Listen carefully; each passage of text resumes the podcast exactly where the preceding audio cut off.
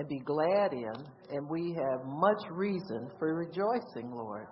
We have reason to rejoice is because Jesus is our Lord and our Savior. He's our Maker and our Creator.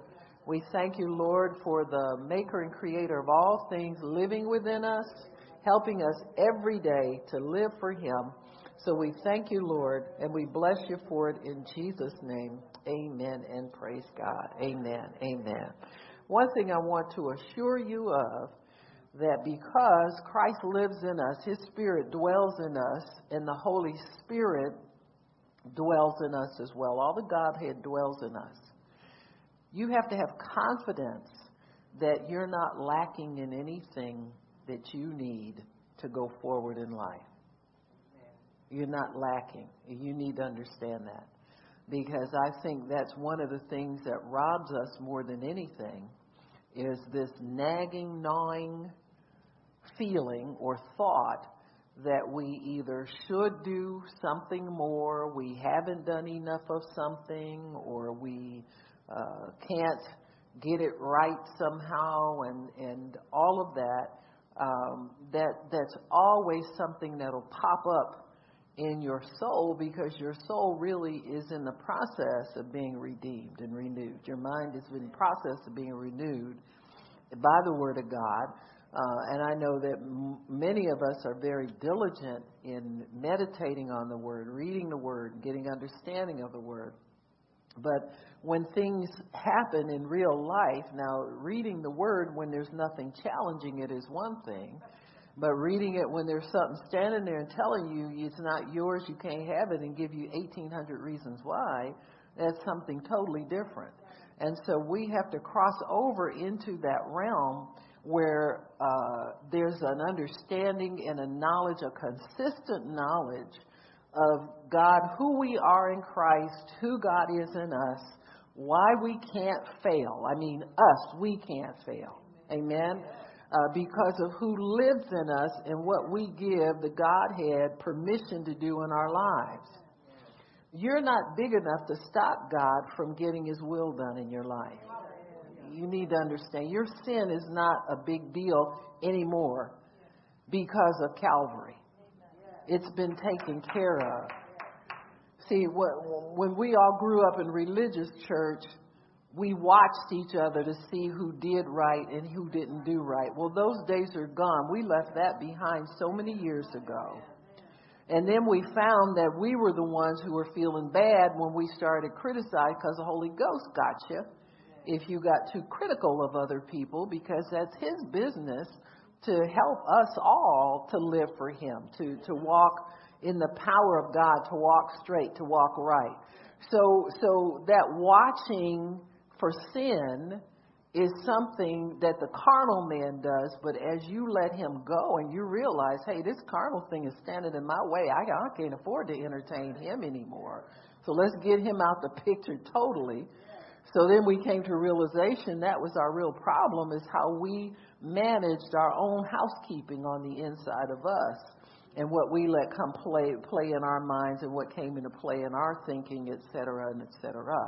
And so when we understand that there is this this part of us that continually wants to get some attention and wants to get some play and wants to get involved in things, then we learn what that scripture means. Says, "Be sober and vigilant." Yeah, be vigilant over your own soul, amen, and, and watch your own soul. And so when we, we understand that, then we have a better understanding. Praise God. Praise God. Amen. So, so when we talk about blessing and, and understanding who we are, I think we need to understand what the blessing really is and why it was so important for people to, to be blessed.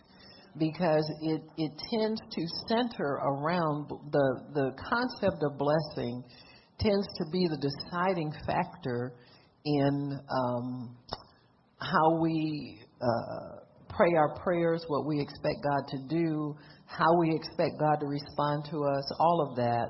And so uh, we need to talk a little bit more about that because I see sometimes when people are challenged, uh, their faith is challenged, and really, that's all that's being challenged is your faith. Uh, and whether you can put it out there and keep going. You personally are not being challenged. So it's not like a personal thing where God doesn't want to bless you. You're already blessed. He's already conferred the blessing upon you, your seed, and your seed seed. So that leaves some other possibilities then if you're not satisfied with your life.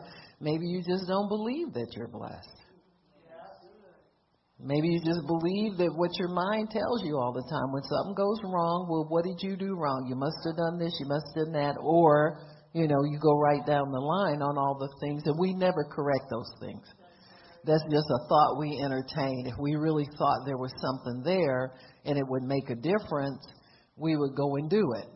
But sometimes we feel better beating ourselves up a little bit because we know we, what, what really has happened is you slipped out of faith and you slipped out of righteousness. And you think because you get over there and tell yourself you should have done this, you should have, or you feel bad because you didn't do this, this, this, and this, this, this, it makes a difference.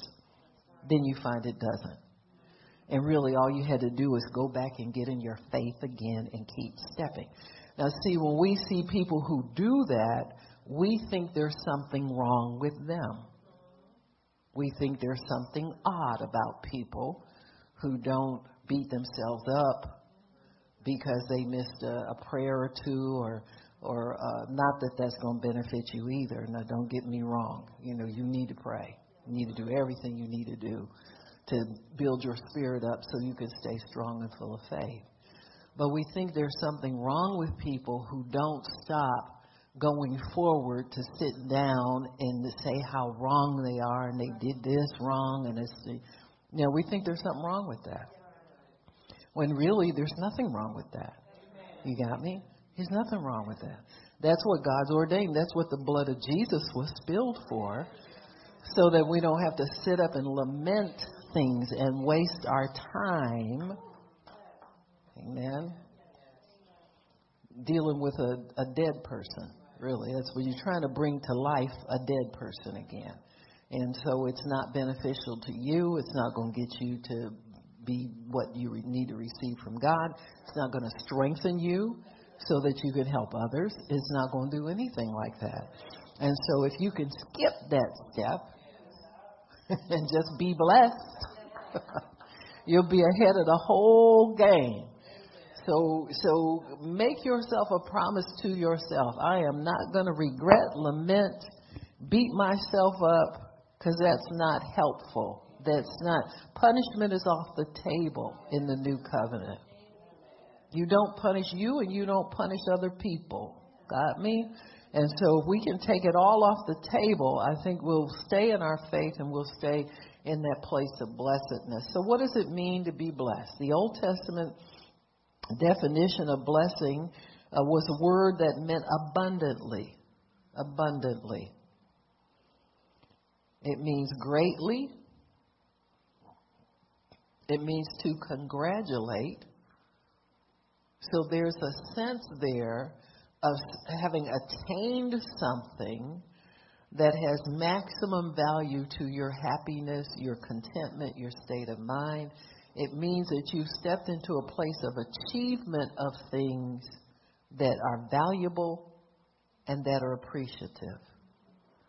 And so to be blessed means to have that sense of nothing lacking, to have that sense of, of no obstacles in your life, to have that sense of there's nothing that is required of you any further until you hear instruction as to what to do. Amen. And so that's really is it's a state of contentment, a state of being that you're constantly in. You never lose the blessing. You never lose it. Now you might be one who doesn't pursue very much, but you are still blessed. Got me? And so uh, the New Testament really means to be fortunate, well off, and happy. So the New Testament definition of blessing means to be fortunate. That means to have good fortune. Good things happen to you. Things go well with you. Things are not broken in your life. Things are not missing in your life. Now, that doesn't mean that you have everything you ever want sitting right there in the house with you, but it's not broken to the point where it can't be fixed. See? When you're a blessed person, things that are missing are temporary because they're either on order, on the way, or being made by God. But it's coming to you. Amen. So if you you live in a state of blessedness, that means you know always that good things are coming to you. You never anticipate anything bad. Now, let me tell you when people anticipate bad. What's wrong when we anticipate bad? What that means is that you have stepped away from the, uh, I would say, awareness of yourself being blessed and you've stepped over into a realm of carnal thinking, carnality, condemnation. You got me? When you expect bad things, it's because you've either done something wrong and you didn't get it right with God. You know, straighten it out with God, as the old Pentecostal people used to say. You know, go to God and say, God, you know, I messed up there. I'm sorry. I just want to show me how to do things right. You know, that's called humility. And see, many times we walk off in pride and in arrogance and don't even realize that that stuff has gripped and captured our hearts. Because if we if we think about it, the last time you prayed and you got a sense of peace, you should walk in that realm all the time. That's the realm that God's ordained for you, and that's a state of blessedness. That's the assurance that things that you're walking into a place where nothing but good will happen to you. That's that's what you have to carry with you. I don't care what you did, what somebody else did, what the world's doing, or what what forecasters are saying. You always expect good because that is what God has spoken about you, and that's what you believe. So blessing, the blessing has to come from God. How does it come? In Genesis 128, we see the creation of man.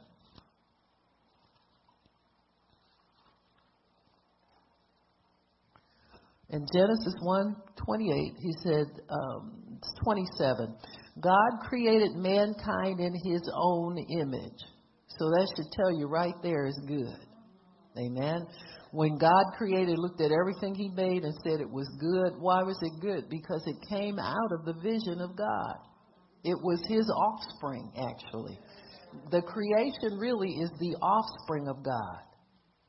Just like the Son is the offspring of God. But he was with God in the beginning. So if you can look at God in terms that we look at ourselves, all of you who have children, your children were in you all along from the foundation of the earth before you uh, met the, the the biological circumstances that caused them to to be real people, they were already in you. And so we can say the Father and the Son were all uh, connected one to another. The, the Son is the expression of the Father, just like your children are expressions of you. Well, when they do good, we put it that way. They like their daddy when they don't, you know. So, right, right, right. so, amen. But that's part the part of the joy of parenting is to have people running around you act like you look. It's amusing to you to, to look sometimes and see how much they like you, you cute little thing, and so forth and so until they wind up in an orange jumpsuit and they, you don't know we ain't going. I don't tell me when visiting day is. I ain't gonna be there. Pray you on out, but pray you straighten up but uh, you know how that is. So, so that gives God delight when He sees man acting like Him. That's right. He rewards you for it. Amen. And so it's called obedience, and and that's what God. That's how we prove our love to God. He said, "If you love me, you'll obey what I command you to do, and know that it's for you to do, and not for me to do everything."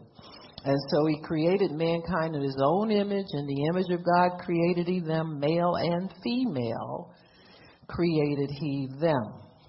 God blessed them and said to them. So you are blessed because God spoke to you. Amen. He blessed them and said, He says, Be fruitful, increase in number, fill the earth, subdue it, manage it, rule over it, rule over the fish in the sea. Everything God created on this earth was for man's benefit. And so he gave man responsibility. Rulership does not mean abusing things because you have power. Rulership really means responsibility uh, for what he created down here. And, he, and it's, it's a blessed responsibility. It's not how do we stop global warming responsibility. Uh, it's a responsibility that comes with a good outcome. There's no puzzle, there's no question. God has answers, and He teaches us how to rule in His place. Basically, God believes in, in, in He has, has ministered this truth to humanity ever since we've been created. But God believes that if we can stay away from sin, we can manage the world very nicely. So there's one simple solution to whatever problem comes up in the earth is that people would obey God and obey God and worship Him and obey God toward one another. And that'll take care of any global warming, any uh, climate problems, smog, pollution, all of those things. If we will, and because when we obey God, that extends the blessing from us out into other places. We can bless the earth with our words. We can bless the earth with the wisdom of God for good management of it, etc., etc.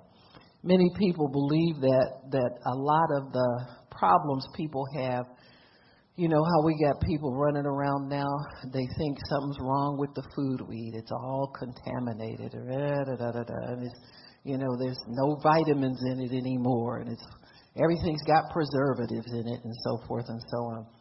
Well, food probably isn't as nutritious as it once was, but that came because people were trying to preserve food and not waste it. And so, in finding ways to preserve it, you know, and do it quickly and make money off of it, they probably cut some corners somewhere that weren't right. But that's not to say that we can't correct that and do the right thing. But we don't have to make a religion out of it. You got me? And with the do's and the don'ts and the don't touch this and don't and that's bad food and you know all this kind of stuff.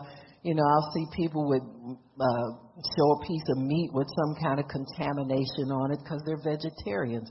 Listen, you don't have to go that far. You understand what I'm saying? God isn't like that. So if God's going to give us a solution, it'll be something that's peaceful and makes sense. Many times we have to use fertilizers because we don't let our ground go fallow for in the seventh year like God ordained it to do. You're not supposed to keep producing crops year after year after year. You're supposed to rotate it so that that, that ground that's not being used can be replenished in the nutrients that are being taken out of it.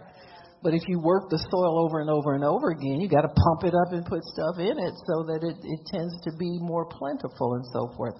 So that's sin when you disobey God, if even if it's abusing soil. That's sin if we go back to doing what God tells us to do, probably things will correct, and I bet they will. If we correct these things, they're easy.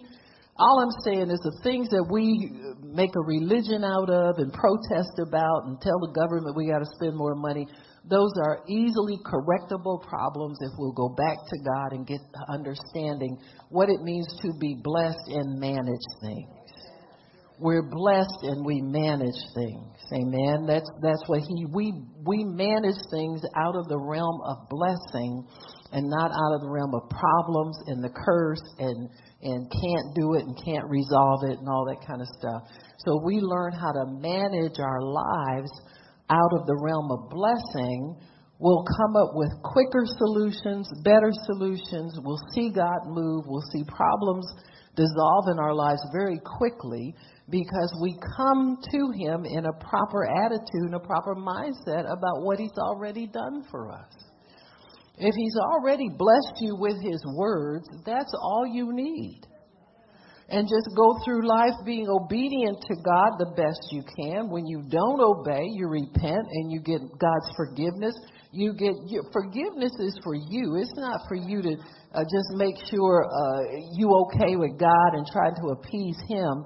Do you know what forgiveness does to your soul?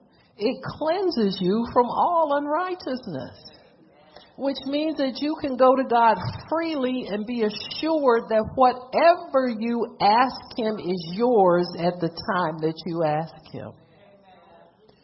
And what that means is that you don't go back two weeks later and wonder what happened and now you're doubting and trying to correct yourself and all this kind of crazy stuff we go to. But, but the blessing has to be forefront in your mind. It's never taken away from you. Once God confers the blessing on you, it is there. Amen. And the blessing comes when you live in the realm of righteousness. That's when it produces for you is through righteousness. Now the curse came because unrighteousness came in. God couldn't let us go around speaking words and let them come to pass immediately when when our hearts weren't toward him. But we were still blessed we still had the blessing on our lives. So where God could make that blessing produce for us, He did. And he, we saw it produce in the nation of Israel, where those people had a system whereby they could live in a realm of, of righteousness through the law. And so God honored that. As long as they did it, He honored it, and they they produced great things you know, they say in the nation of Israel right now, they have some of the greatest innovations in agriculture, in uh, electronics and science and all of those things. That blessing, I mean, that follows them people. I don't care what you say about they're not in a covenant now, they're in a covenant now. Amen. They have a covenant of blessing and they sure believe it. You can't convince them they can't be, you know, my son the doctor and my son the lawyer, all that kind of stuff. And so that's the blessing. That's how it talks. It talks possibilities of great things. That's what it does. Your blessing speaks like that. And so when we understand that we are a blessed people, we won't be reluctant to speak out of that voice of blessing rather than always expressing some kind of doubt, some kind of dismay. It won't work, you know, it all is kind of, it's, Let's just put a put a lock on it, you know, lock it down and, and don't let yourself get carried away with the temporary circumstances. When you have eternal faith on the inside of you, why would you speak about temporary circumstances? You got me? It doesn't make sense. Especially if you want to see the the the blessing come to pass, the good thing that God has for you. So um, so God is speaking to you. When God speaks to you, you are blessed. Hmm? When He speaks to you, you are blessed. What does the Bible say? When the righteous smite me, it's a kindness. You got me? Uh, any attention God gives us is a blessing. Amen. And so He will only speak blessing over humanity. Amen. The option is the curse for disobedience. But when He's blessing you, it's all good. He doesn't have to tell you about anything bad happening because we have a sense that that's already happened to us. We know what that's about. So you want to focus more on being blessed because you're trying to you're trying to eliminate something out of your life and go for something greater instead of constantly being reminded of what's bad. You already know about that. So you don't have to be reminded what could happen to you if you don't obey God. God don't even tell me about that. I'm trying to obey you. You know what I'm saying? Teach me some stuff so I can get it right around here and stay in right relationship with you and stay in right fellowship with you. His grace makes it easy for us to believe His word. And that's what we need to know. When the, in Israel, the Bible says they mixed the word with faith. So they took God's word, which they heard, which was foreign to them, but if they would mix it with their own ability to believe and start to walk that out, they got the benefit of it, just like we do. So what you're doing is you are you are uh, eliminating the old life, the life that was cursed and doomed and full of failure, full of problems, and you're stepping out of that into the new. Do you ever have to step back into the old? No, you don't. That's not mandatory. But the devil is there trying to make you think you have to. You know how you you're in church and everybody saying, "Well, everybody does a little something." Well, yeah, you know, God understands. You know, uh, that's not necessary. See, that's an unnecessary step that we take to try and console the dead man that's trying to get back to life in us. You got me? You just how you just just don't deal with him. Reckon him dead is what the Bible. Don't you don't have to console him. You don't have to pet him. You have to make excuses for him. You don't have to even acknowledge him, huh? You just reckon him dead and you keep living for God. That's where the life is, that's where the power is, that's where the energy is, that's where the hope is, the contentment, all that stuff is in the new creation man. And the new creation man is blessed of God. Amen. The old creation man is dead. You know, we don't even have to acknowledge him. It's the new creation we want to talk about. So, um, let me see. In Genesis 1:28, God blessed them and said, and what what in essence what God is telling them, He says, "Be what I tell you you are."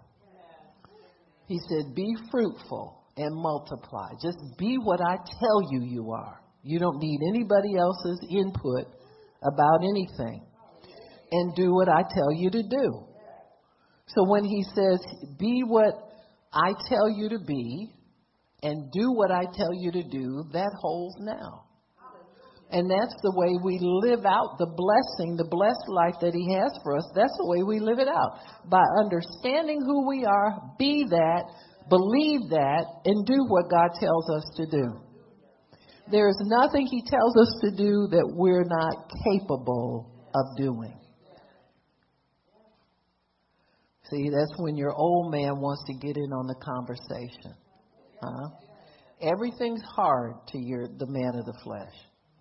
He doesn't like anything. He doesn't want to work. He doesn't. I know because mine don't want to get up in the morning. Don't want to move out that bed. Everything creaks when I get up. And I'm talking about me. I'm talking about bed. You understand what I'm saying?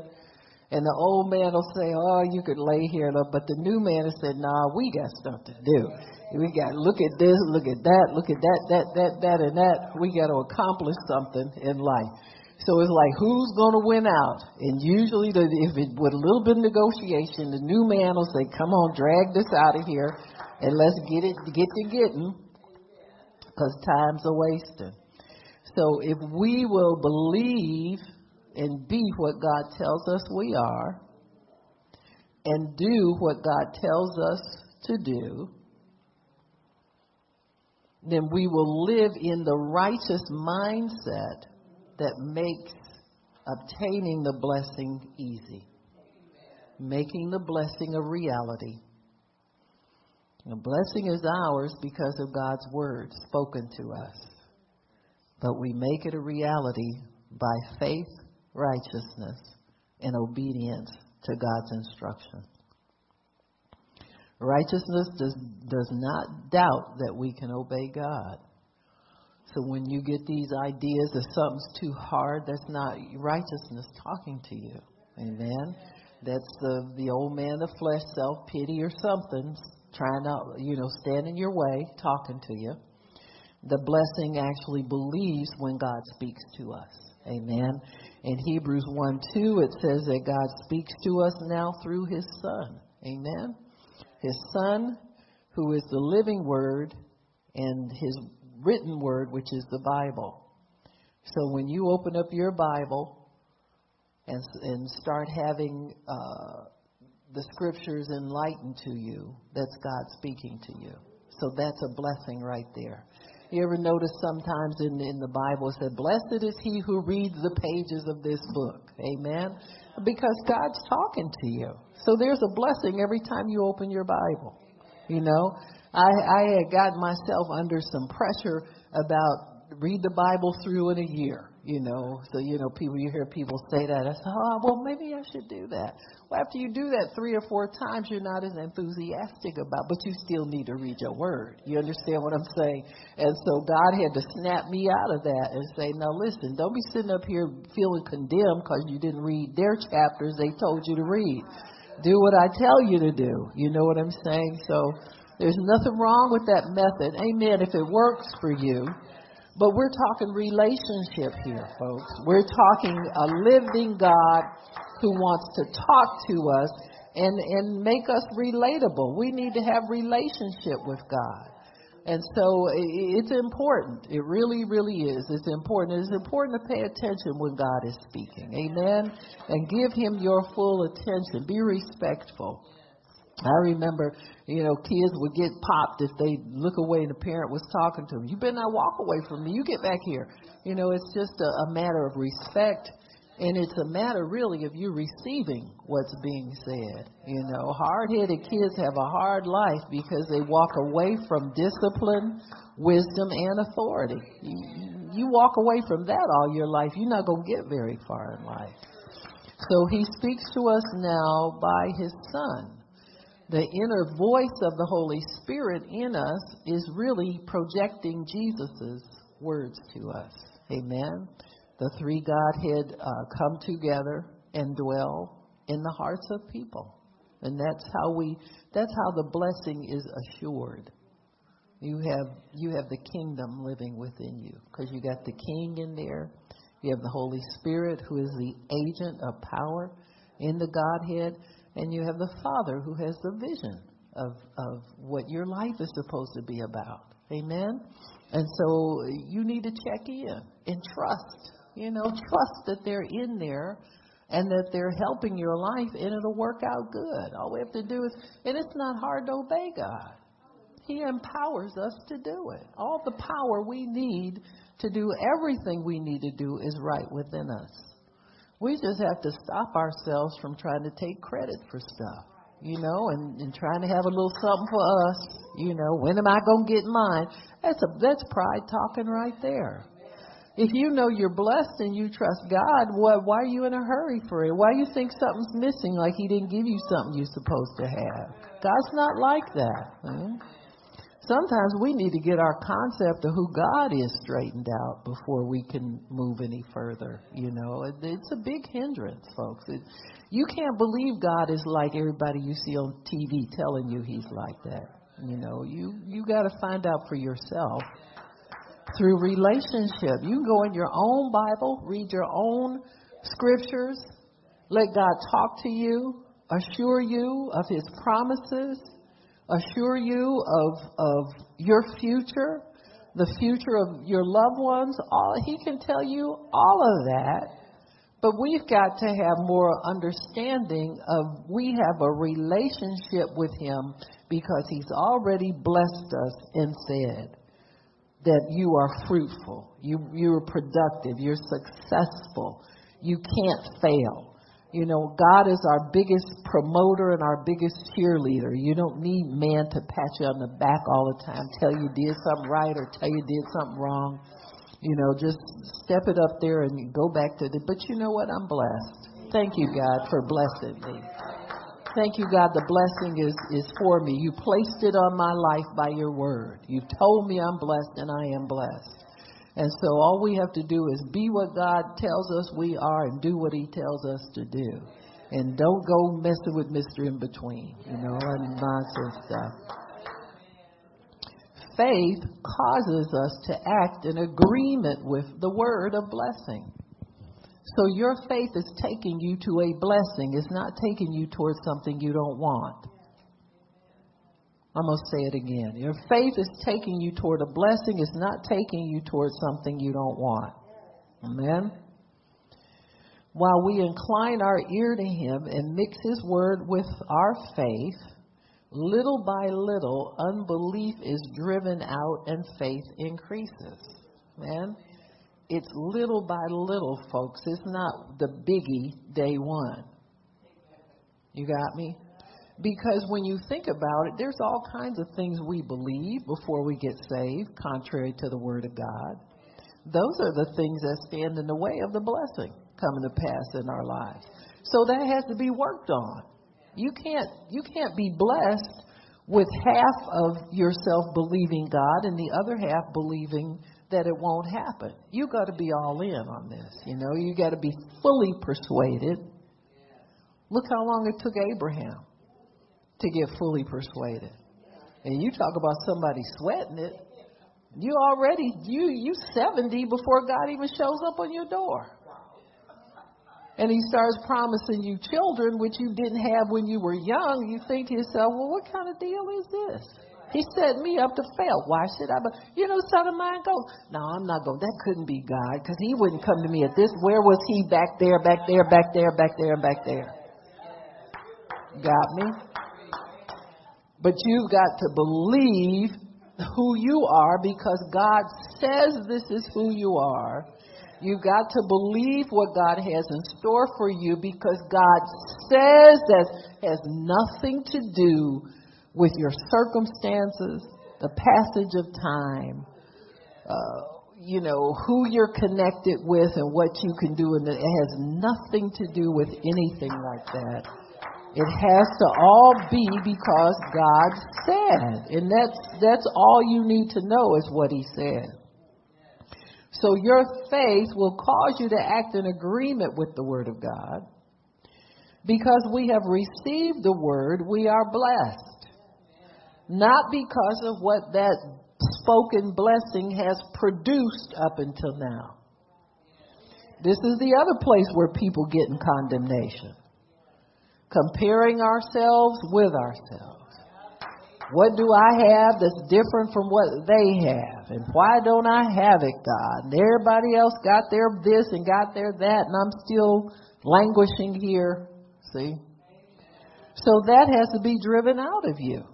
That doubt, what, that is, is doubt is piping up because it's been quiet long enough. That's what I say. He just been popped up. He said, uh, you ain't been listening to me. I've been wanting to talk for a long time. I'm going to get you straight on what's going on.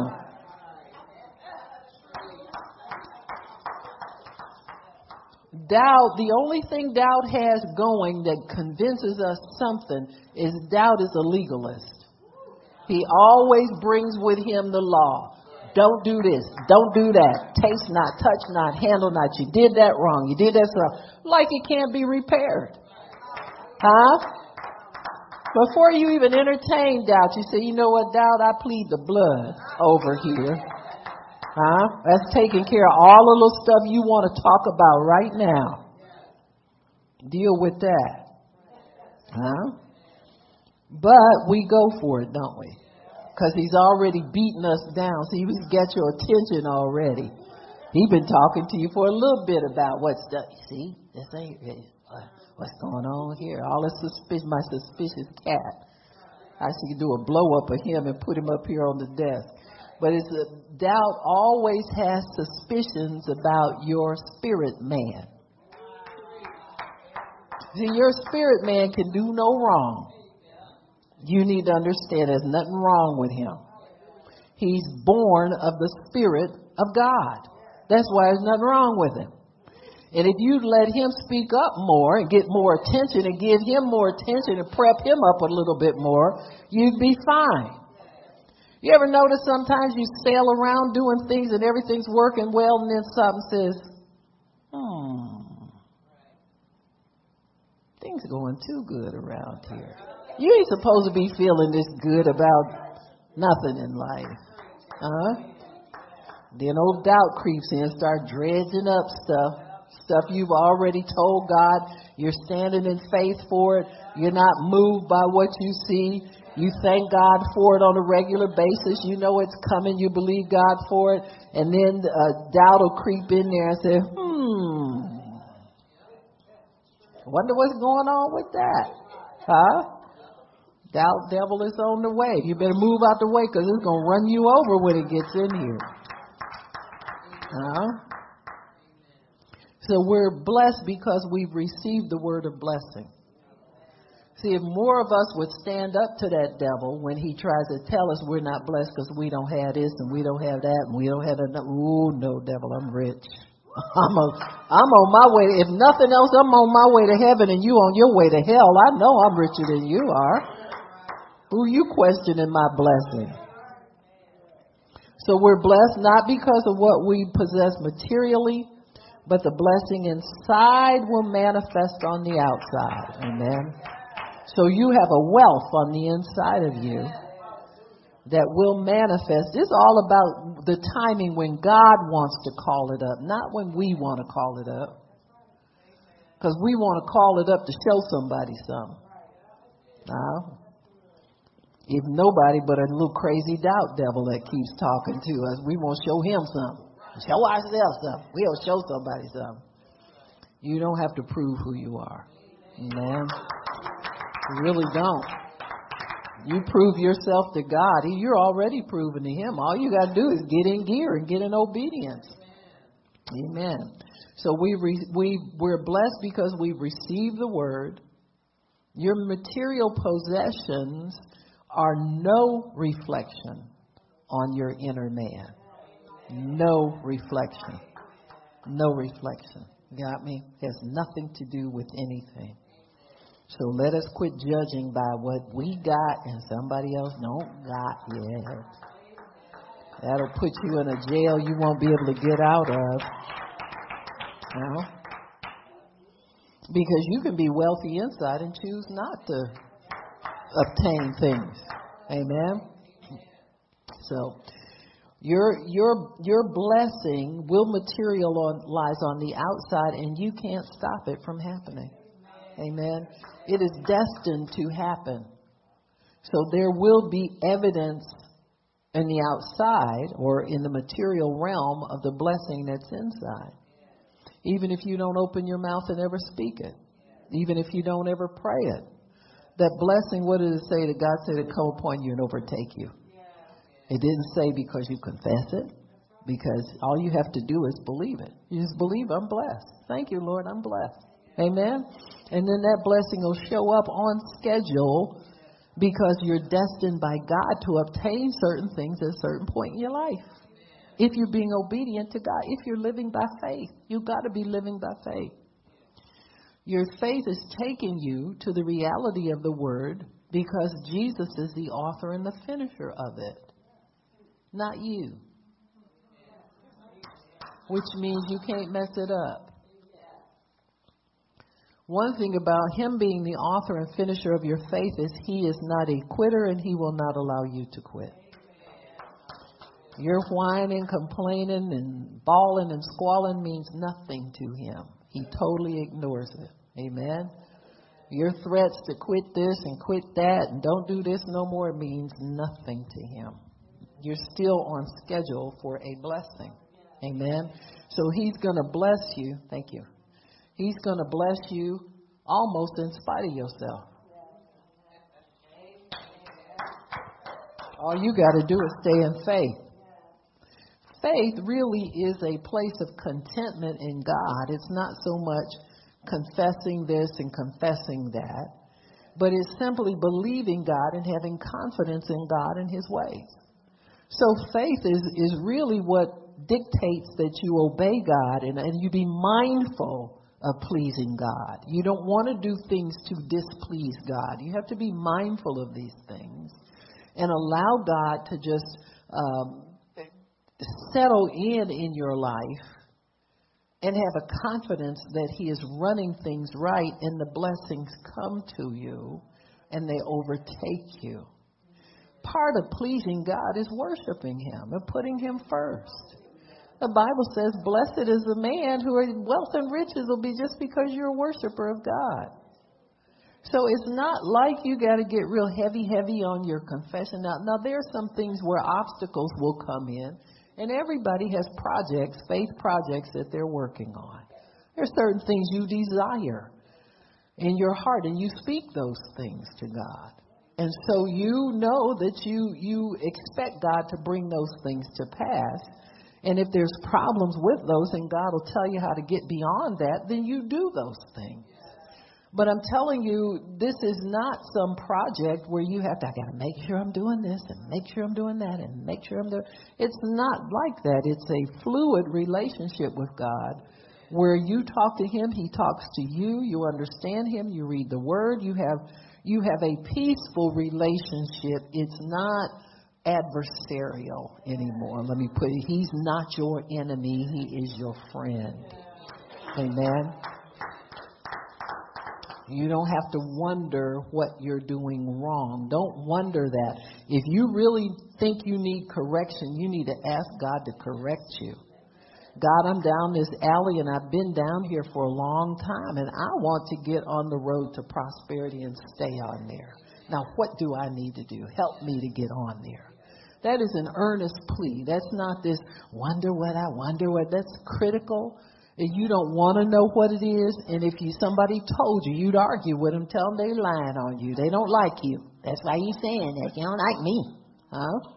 And so that's why it's good to keep that in the realm of your relationship with God. You're and and stay stay available to Him to be corrected don't assume you're doing everything right and, and there's nothing wrong with you. Don't get under these kind of crazy doctrines that tell you you're okay every day. And you know you got nothing coming in faith wise. You know, you, you got to find out what that is and get that straightened out. Sometimes we get into a place where we don't know how to uh, respond to God in times of adversity and in times of plenty. Those are the two areas where we can blow it the easiest because that's when the man of the flesh likes to get involved. When you're broke, he likes to tell you all the stuff you did wrong and you shouldn't have given that money at the church. And next time we ain't giving like that. we to keep our money. we to keep our money in our pocket. So you have to be careful of whose counsel you listen to in times of lack and also in times of plenty. You know, when you, you have abundance. And the devil tell you, well, you know, we've been waiting. I hate that when I hear people say, I'll be glad when I get. Don't live like that. Listen, I, I'm going to tell you that's the voice of poverty and lack. I lived like that as a kid, and I resent the years that I spent being depressed and upset because I didn't know, have enough sense to know that you don't live for material things. You live for God. You understand me? You you know better now. I didn't know better when I was a kid. You know better. You live for God. So uh uh no devil, I'm glad now. Huh?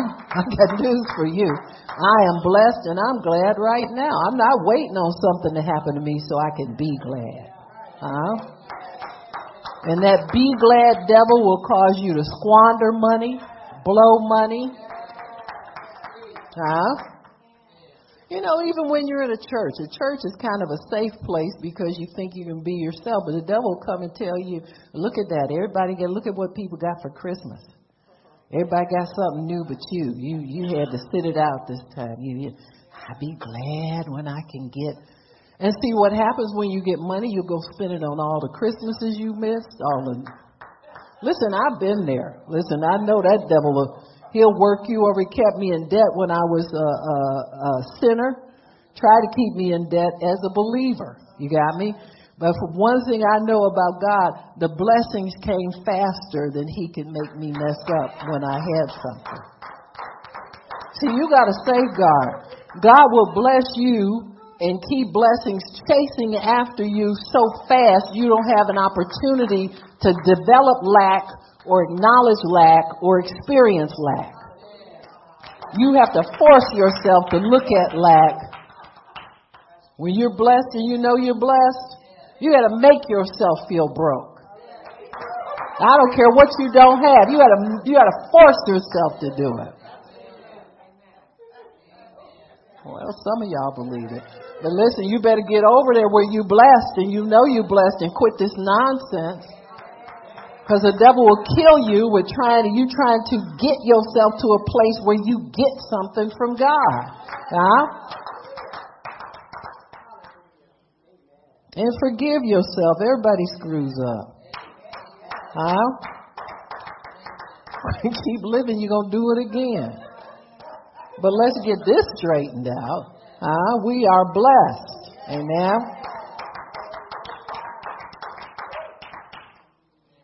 So you need to know that, that the blessing that is developing on the inside of you by your feeding on the word. And I mean, you need to stay in the word. Don't be go grab a scripture here and there. See, this is what religion does. You come to church, you do the minimum, you go home, you forget about church, prayer partner can't find you. You, you understand what I'm saying? It's, come on now. This is not a blessed life. That's not a blessed person. If you're blessed, you delight to do the will of God all the time. Well, God didn't tell me I have to pray. What you doing here? Oh, I see. I got some believers on that one out there. Well, we, maybe we'll park there and talk for a minute. You're in a prayer ministry, you have to pray. That's your minimum. Huh? If the bread on your table is sporadic, check your prayer life. What you doing with your prayer partner? Huh? Well, I do my prayers. You in the Word every day? I watch I watch BET. Well, no, who is the Christian people? I don't know what it be. God TV people. Yeah, I work. Watch them. You ain't in the Word. You being entertained. Because you can turn them off whenever you feel like it. When you get in the Word with God, you can't turn Him off. You got to listen. And see, we cut corners in our devotion to God, I know that word devotion, that's like an old time word, isn't it? They don't use that anymore. I'm going to say it again. Your devotion to God. Huh? We want to be first all the time and don't put Him first not one time. Huh? oh, Barb, I was having fun when you was talking about being blessed. You still blessed. I'm trying to get you to correct the obvious. Now, to me, that's obvious that you don't skip that if you really want your life to run, run right. But see, we keep cutting back, cutting back, cutting back, cutting back, and we don't. I don't know why it's taking me so long. I do. I said, I do. Keep cutting back. Pastor Shirley and I were talking about this earlier today. I said, remember in the back in the days when we had rented a church, uh, a school room, and people couldn't wait to get in there to pray? Now everybody got a job, got them a car. Note.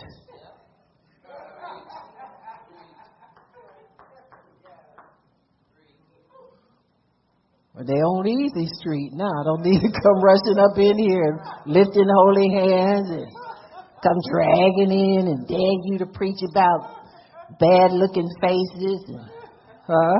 I'm preaching about them anyway. Huh? Call you up here for show and tell if you mess with me. Old devil. it's a good thing we don't have that in church, right? Woo!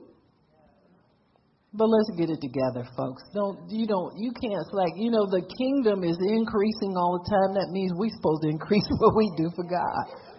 You don't cut back, huh? And we believe all the most says, you know, it's saying you're preaching to the choir like choir people don't need the word. Them demons need it more than anybody do. Huh? All them gay devils up there and booty shaking devils and huh?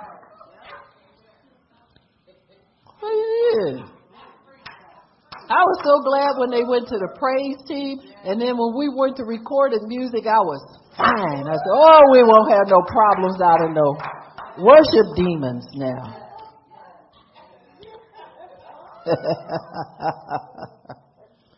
See, I was being nice at the beginning because you know, so I'm let them sit down and.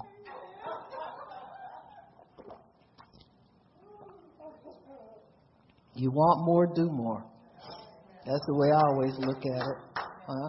God, what do I need to do? He'll tell you. Huh? He said, Who are you again? Uh-huh. when we are blessed, we have a certainty that what we seek is given. You go to the throne room assured. You know what I'm saying? You you got a certainty in you that what you seek is given. We have a sense of well-being, of confidence, happiness, and contentment. And that is not arrogance, cockiness, or false faith, false hope, or what. It ain't false, it's real. We don't see it too often. That's why it looks strange to us. Matthew 5 tells us the blessing that's available to the believer. He spells it out. This is why the blessing is so powerful. You'll see here, whenever a person is blessed, it meets every ad, every adversity with triumph. Matthew chapter 5, you know it as the Sermon on the Mount or the Beatitudes.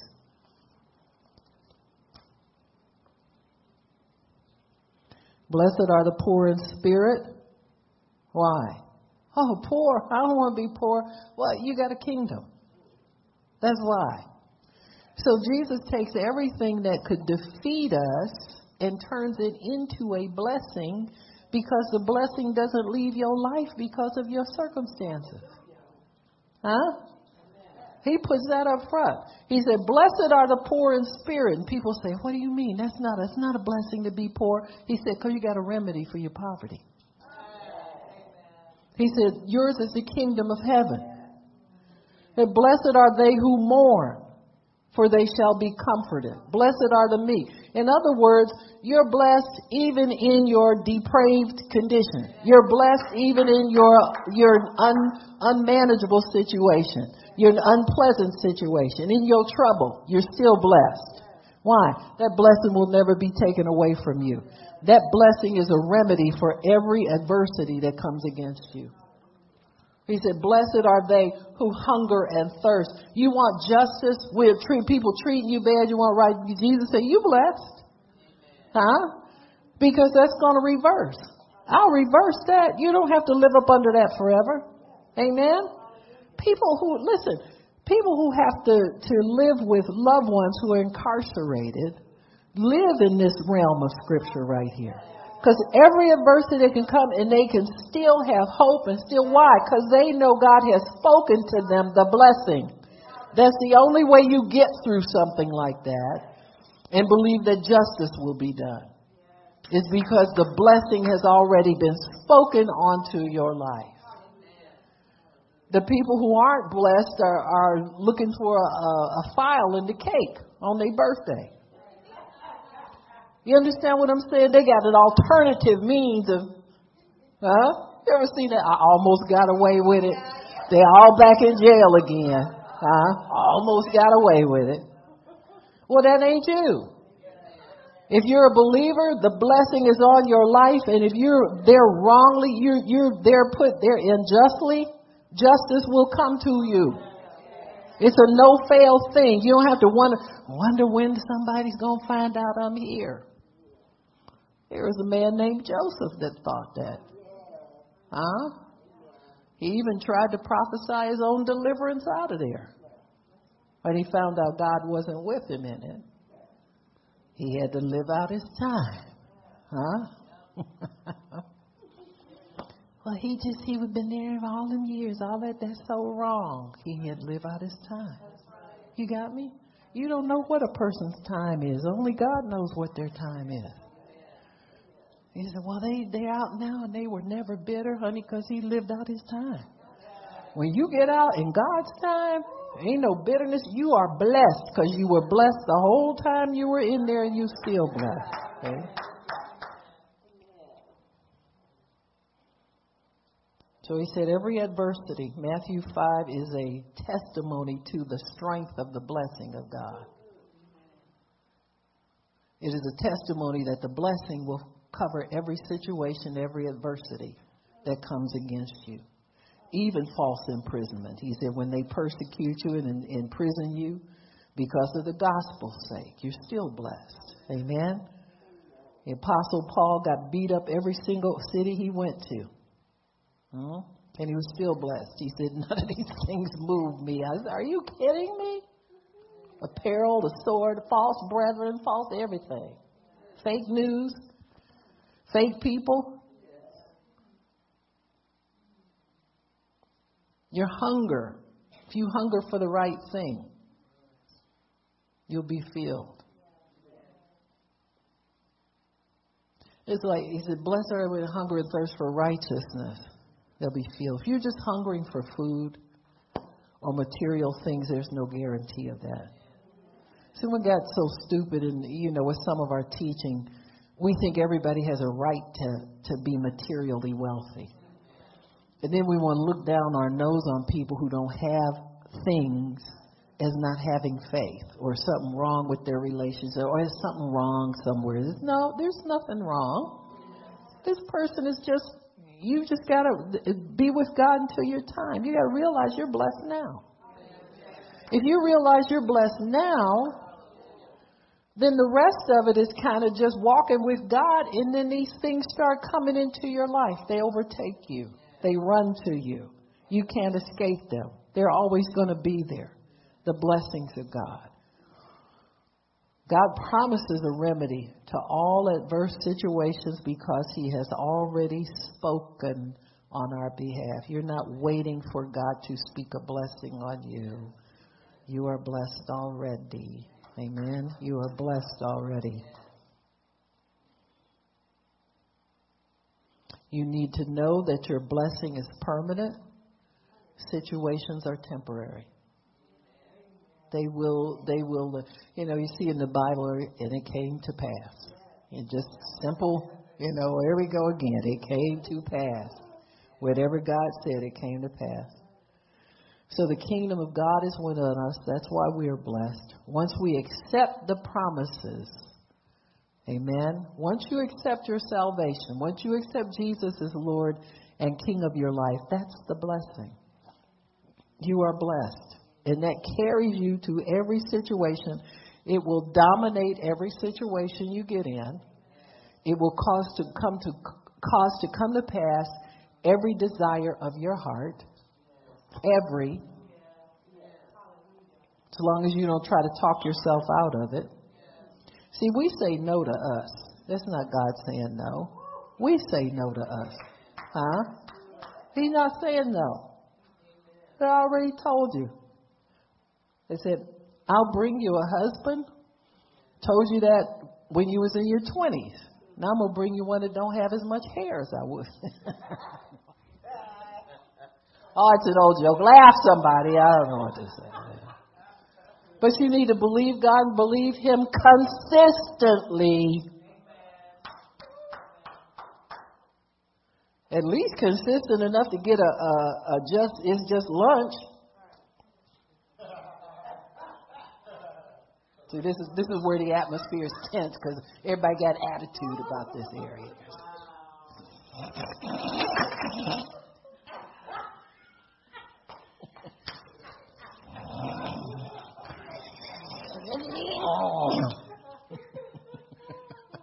yep. Yep. He's still out there. I mean, he might maybe. I hope he got all his teeth still, but. you better open the door of faith consistently. You go and pray for a minute, and then we let doubt get us in a bad mood and slam the door. We don't believe no more.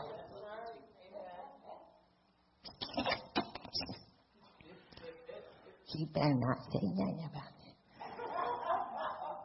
it. 18 months he's gone.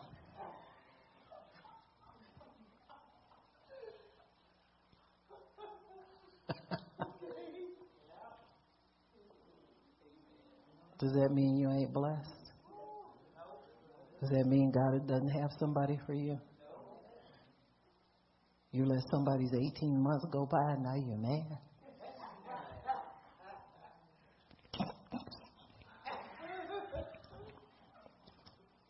To stop. Okay.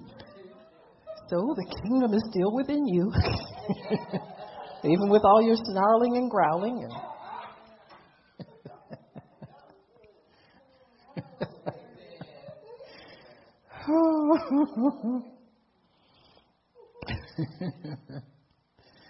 See, you got to learn how to believe God in spite of what prophets tell you, in spite of. That's not to throw no shade on nobody. But if your faith didn't perk up in 18 months, God tried to put a deadline on it to help you. You're still in the game. You understand? If you put yourself back in the game, you're still in the game. See, everybody's soul is looking for a lazy way out of believing God. See, if I can believe somebody's word, like that's not God talking to, huh? If I can jump on somebody's word and ride that, then I don't have to keep my heart devoted to God. I don't have to keep my faith strong. I don't have to.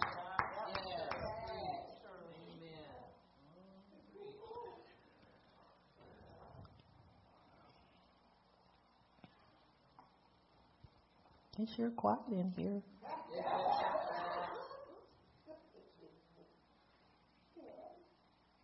Are you releasing the kingdom on a regular basis? You know it's locked up inside of you. You release it with your words.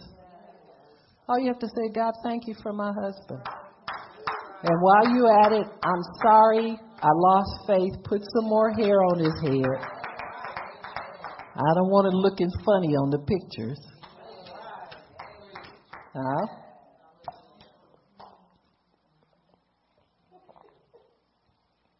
These things are already laid up for us, folks. You're not trying to get God to give you nothing. Huh? You're not trying to look a certain way so that you can snag somebody. Huh? People don't snag people on looks no more. I don't know what people do nowadays. How much time do I have? I ain't got this kind of time, do I?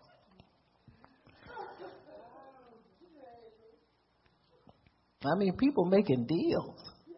You know, I mean, they got schemes and deals and all kind of stuff. You better get in the Word. Because the Word is the only thing that's going to pull them out of that witchcraft they sit up and listen to. And, huh? Man. Okay. the birthright versus the blessing. You got to know the difference here. When you confess Christ, you have the birthright. Now, how is it we have the birthright? Remember, the birthright went to the firstborn. It was the right to a double portion of the inheritance and to be the leader of the family when the father passed away. It, the birthright implied authority, uh, dominion, power, the beginning of strength, twice as much as the other siblings had because you were the firstborn. And, and it bears it out pretty well. They usually are endowed with with abundance of gifts, but you could be removed from that position. Disobedience would get you out of it. Or you could give it away, sell it, or not claim it. So the birthright, because Christ lives in us, we have a right to the blessing. But how many people do you know get saved and never do anything toward God? They struggle all the time. They don't have this. They won't because they don't know that they are blessed. Jacob and Esau switched birthright. Let me show that to you. Genesis 25, I think it is. Everybody who's born again has a birthright. You have the Son of God living in you. So you have you're entitled to the blessing. Amen. Once God speaks to your heart and begins to minister to you who you are, you are blessed. Got me? But you can have a confession of Christ and stand outside of the blessing because you don't ever relate to God. And know that word has to be, and you must believe it so that thing gets, gets onto your life the right way. So Jacob and Esau in Genesis 25.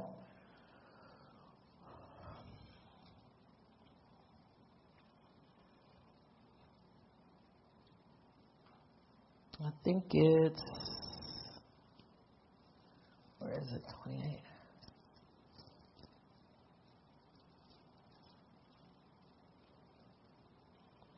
Yeah, here we go. Where um, verse 28 Isaac loved Esau because he ate of his venison. Rebekah loved Jacob. Jacob uh, liked uh, pottage, and Esau came from the field, and he was faint. Esau said, Feed me some of the red pottage, for I am faint. Therefore was his name called Edom, or red. And Jacob said, Sell me this day your birthright. And Esau said, Behold, I am at the point to die. What profit shall the birthright be to me? So he gave it to him. But then at the end, where uh, in verse in chapter 27, verse 1, it came to pass when Isaac was old and his eyes were dim, so he couldn't see, he called Esau his eldest son, and he said to him, My son, he said to him, Behold, here am I. And he said, Behold, I'm old, and I know the day of my death is not far off. Therefore, take, I pray you, your weapons, quiver, Bow, go out in the field, take some venison, and make me some savory meat. So they all love to eat. So it can be a problem sometimes. I'm a testimony of it. If you drop down to part.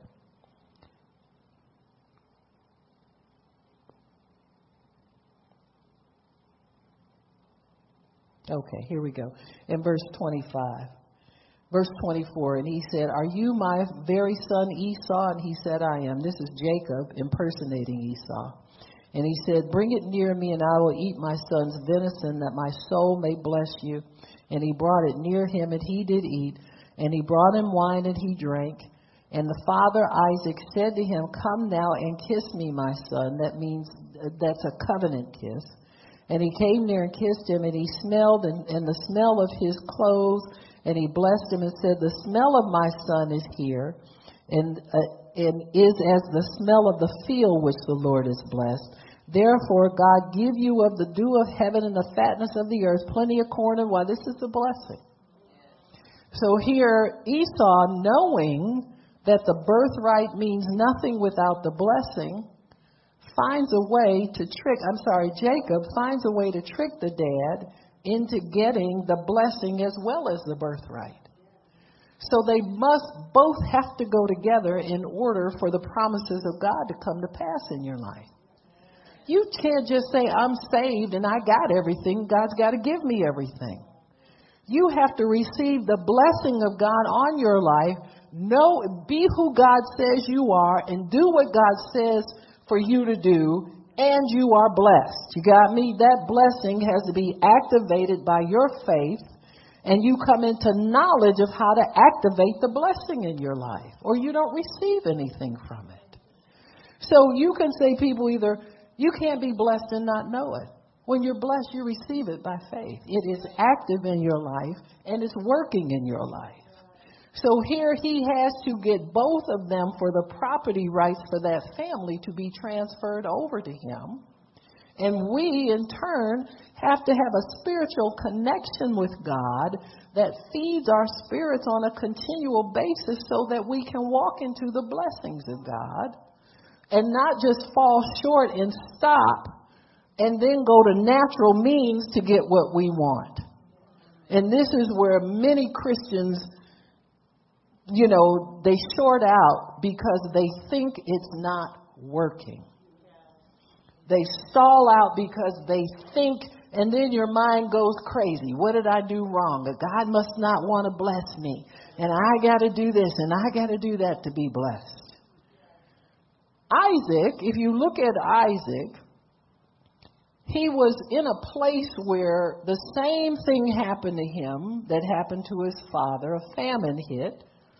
And where famines weren't that, that plentiful or that common because the Bible says that it was not as bad as it was in Abraham's day, but it was a bad famine. And so Isaac starts to make plans to go down to Egypt, and God stops him with the blessing. He says, Don't go back to the world. That's what God's telling us. Don't go back to the world's methods. Don't go back to, you know, robbing Peter to pay Paul. Shorten your bill so you can have a good Christmas. Huh? Don't pay don't pay that so you can go on vacation, be like everybody else, eh? Huh? Whatever your fancy is, putting that off so you can go back. Don't go back to the world for what you want. Now, problem is, if you're going to the world, you must not believe God wants so you don't believe in the blessing. You don't believe God has it for you, or you wouldn't go through all your little shenanigans to try to get. You're desperate now because you don't understand relationship with God is the key to the blessing. The key to having the blessing come and rest in your life, not come and go, come and go, come and go. We got money for a while and then we're broke again. Huh? We got things and then we have nothing. And we're starting all over from square one again. Why are we doing this?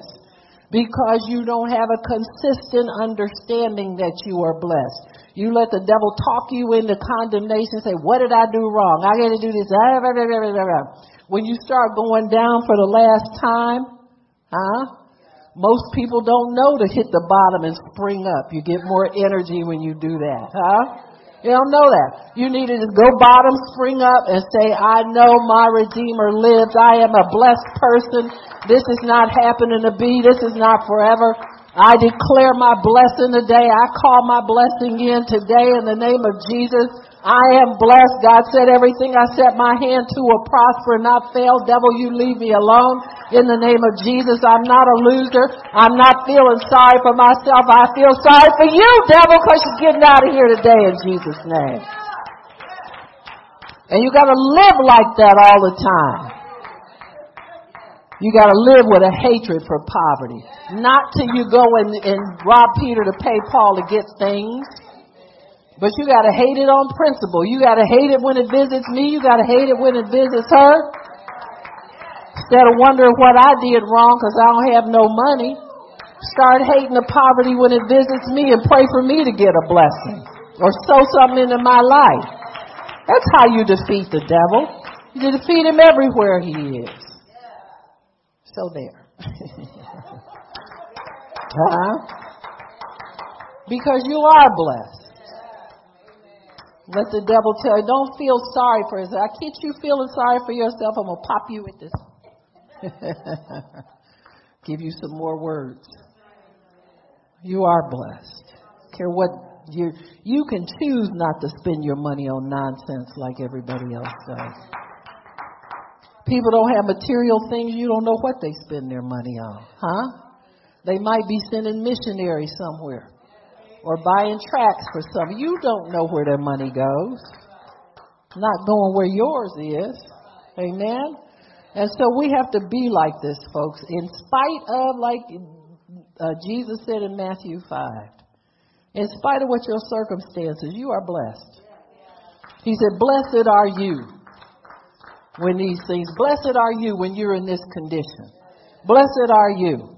Amen. Remember you're blessed. Because if you're mourning and you don't remember you're blessed, you may never come out of it. If you're hungry and thirsty for justice and you don't know you're blessed in the midst of it, you may never come out of it. But you'll come out of it when you remember God has spoken to me. He blessed me and said, Amen. He blessed me and said, You're my child. He blessed me and said, you're, uh, you have wisdom greater than all above your peers and joy above everybody. He blessed me and said, I'm the head, not the tail. He blessed me and said, I am important to him and he loves me and I am his beloved and he is mine. He blessed me and said these things. And those are things nobody can take away from you. Don't take them away from yourself either. Amen. Amen. Father, we thank you and we bless you and we praise you.